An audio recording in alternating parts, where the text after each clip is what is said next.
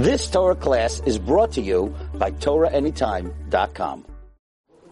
Good morning, everyone. We are used to thinking that as long as you see ingredients and they look more or less okay, there are people going to tell you that it's fine. I get questions all the time of people saying, "I read the ingredients and nothing looks uh, nothing looks suspicious."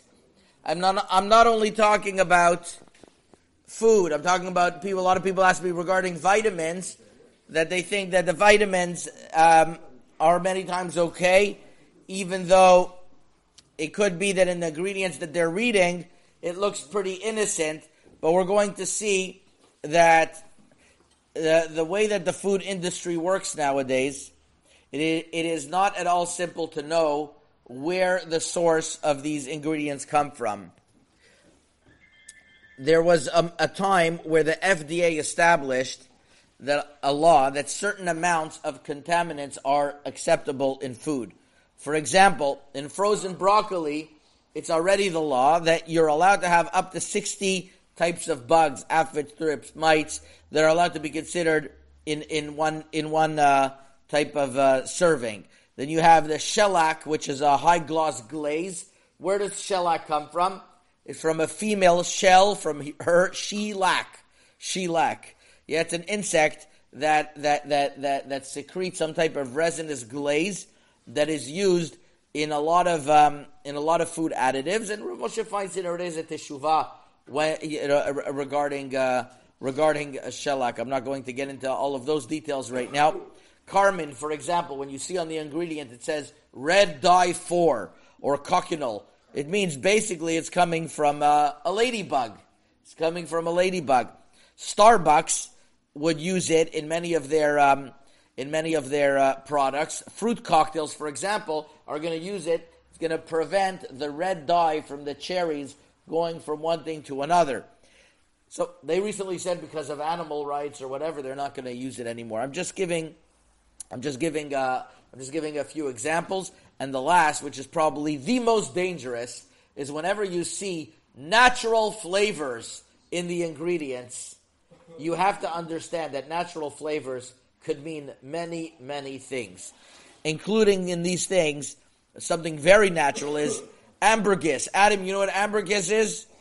That is come from beavers or cats. Sperm whale. It comes from sperm whale. It's natural. It's definitely natural, but it's not kosher. Another is civet.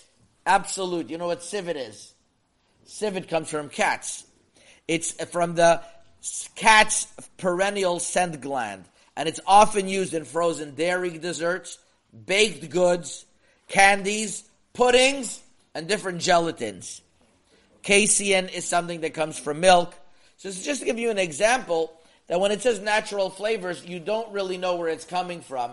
And there's an unbelievable pamphlet that uh, that Rabbi Eidlitz put out uh, called "Food Additives" in December that that really um, that really uh, goes through every single product to show where it's from. So let me just give you a few examples. And this is important, especially for people in the non-Jewish world who have allergies. They look at can of tuna. They say, "Well, tuna, if it does, if it's not dairy, then it's." Uh, they, they, would think that it, you know there's no problem whatsoever.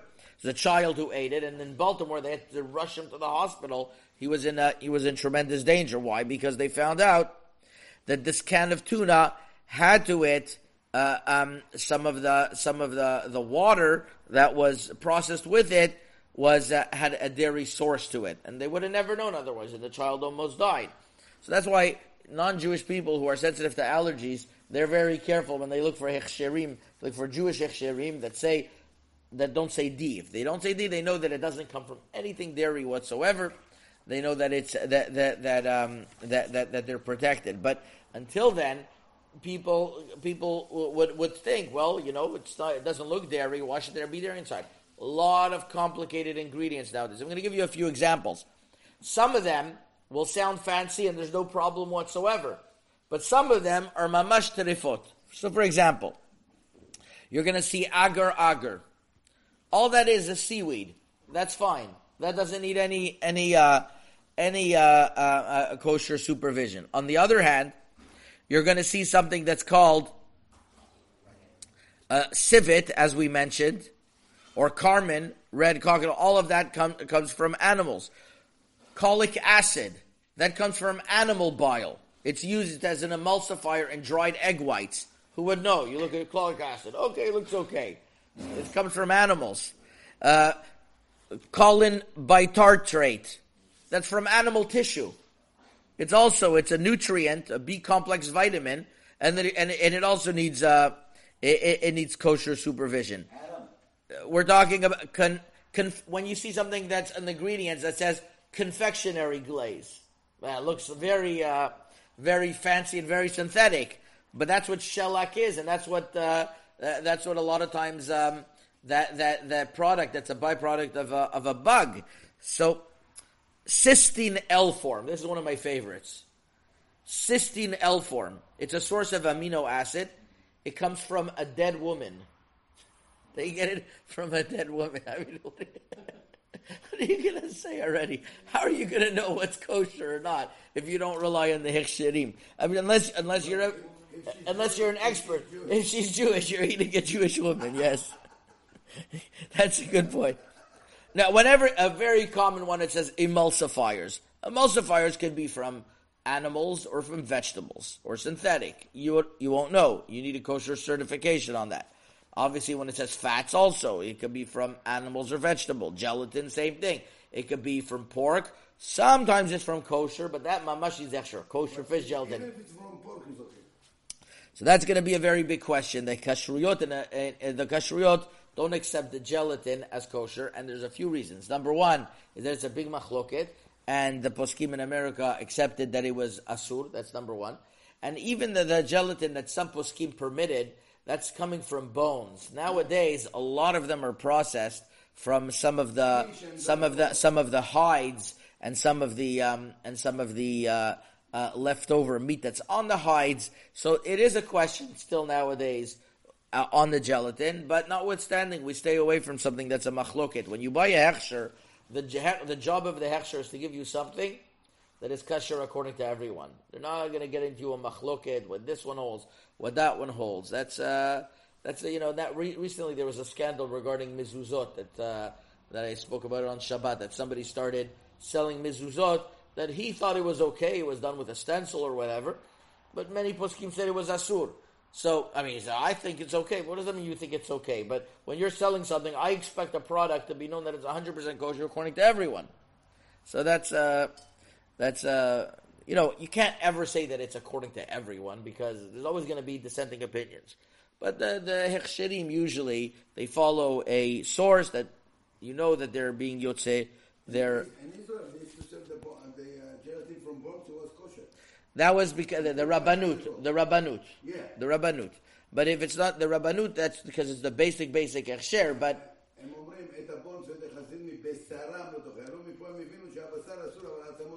Right, it's also because it goes through a process that they nullify it totally. Right. Right, right. Because in a right, so it's a whole, uh, it's a whole long discussion. I'm, I'm coming to give you guys uh, a, a details on some of these ingredients. Let's see a few more. Um, and anybody who wants, they could ask me for the for this list, rabbileber at gmail.com. I'll send it to them. Oh, yeah, um, resinous glaze is insect secretion. It's using for coating candies and pills. Rennet, that's used for for for for uh, for cheese. So that's derived from the lining membrane of the stomach of calves, right? It's a coagulant, and that's also a big question uh, on the they use it for other things as well. That was get that's going to obviously need a kosher uh, kosher certification. Serum albumin. Albumin. Albumin. Blood. It's blood, right? Not kosher. I guess they put it in food sometimes. Uh, but there are many that that that are innocent uh, kosher. Let's sorbic acid. That's part of uh, kosher, part of without uh, supervision. Um, sperm oil. That comes from whales. that comes from whales. Uh, it's a release agent and lubricant in baking pans. It's found on your baking pan sometimes. Not kosher, obviously. Um, vanilla. So that needs kosher supervision, uh, uh, believe it or not, because a lot of times it's processed with glycerin. And glycerin is a common ingredient that you'll find in cough syrups and whatever that could either be from animal or from vegetable. And that you, that's why you have to have a hechsher on that. So I, I think we went through some of the, uh, some, some of these terms that already a person should know when they see natural flavors. It's not at all simple to say uh, that it's okay. On the other hand, there's a lot of things that don't need hechsherim. If you have that list, um, like uh, let's take an example: coffee that's pure without flavoring, cornmeal that's pure without flavoring, flour that's plain, fruits that are fresh or frozen, they're canned without additives, honey that's unflavored, molasses, mar- maraschino cherries, even though it has red in it, but it, it's not it's not a problem of the uh, of that uh, cochineal bug that we mentioned. Oats. Um, so there are things that if you know certain items are are kosher and they don't add on things, uh, even raisins, all of these things are okay. And generally, and even a lot of dried fruits you'll you'll find also. But you really you really should be well versed in it and knowing what is more of a, a question, what is not. Once you start seeing natural flavors, you start seeing complicated names, you won't know what's kosher or not unless it has a uh, uh, unless it has a, a, a valid hechsher, and that's something why the kashrut agencies nowadays are very different than they used to be. They have to be big experts in all types of complicated uh, uh, chemical uh, uh, chemical uh, additives and solutions. So you hear that son that that we should be well versed in it, and we thank Rabbi Eidlitz for putting this out. He has a lot of important details, and uh, and that'll help our kashruyot standards. Amen. You've just experienced another Torah class brought to you by TorahAnytime.com.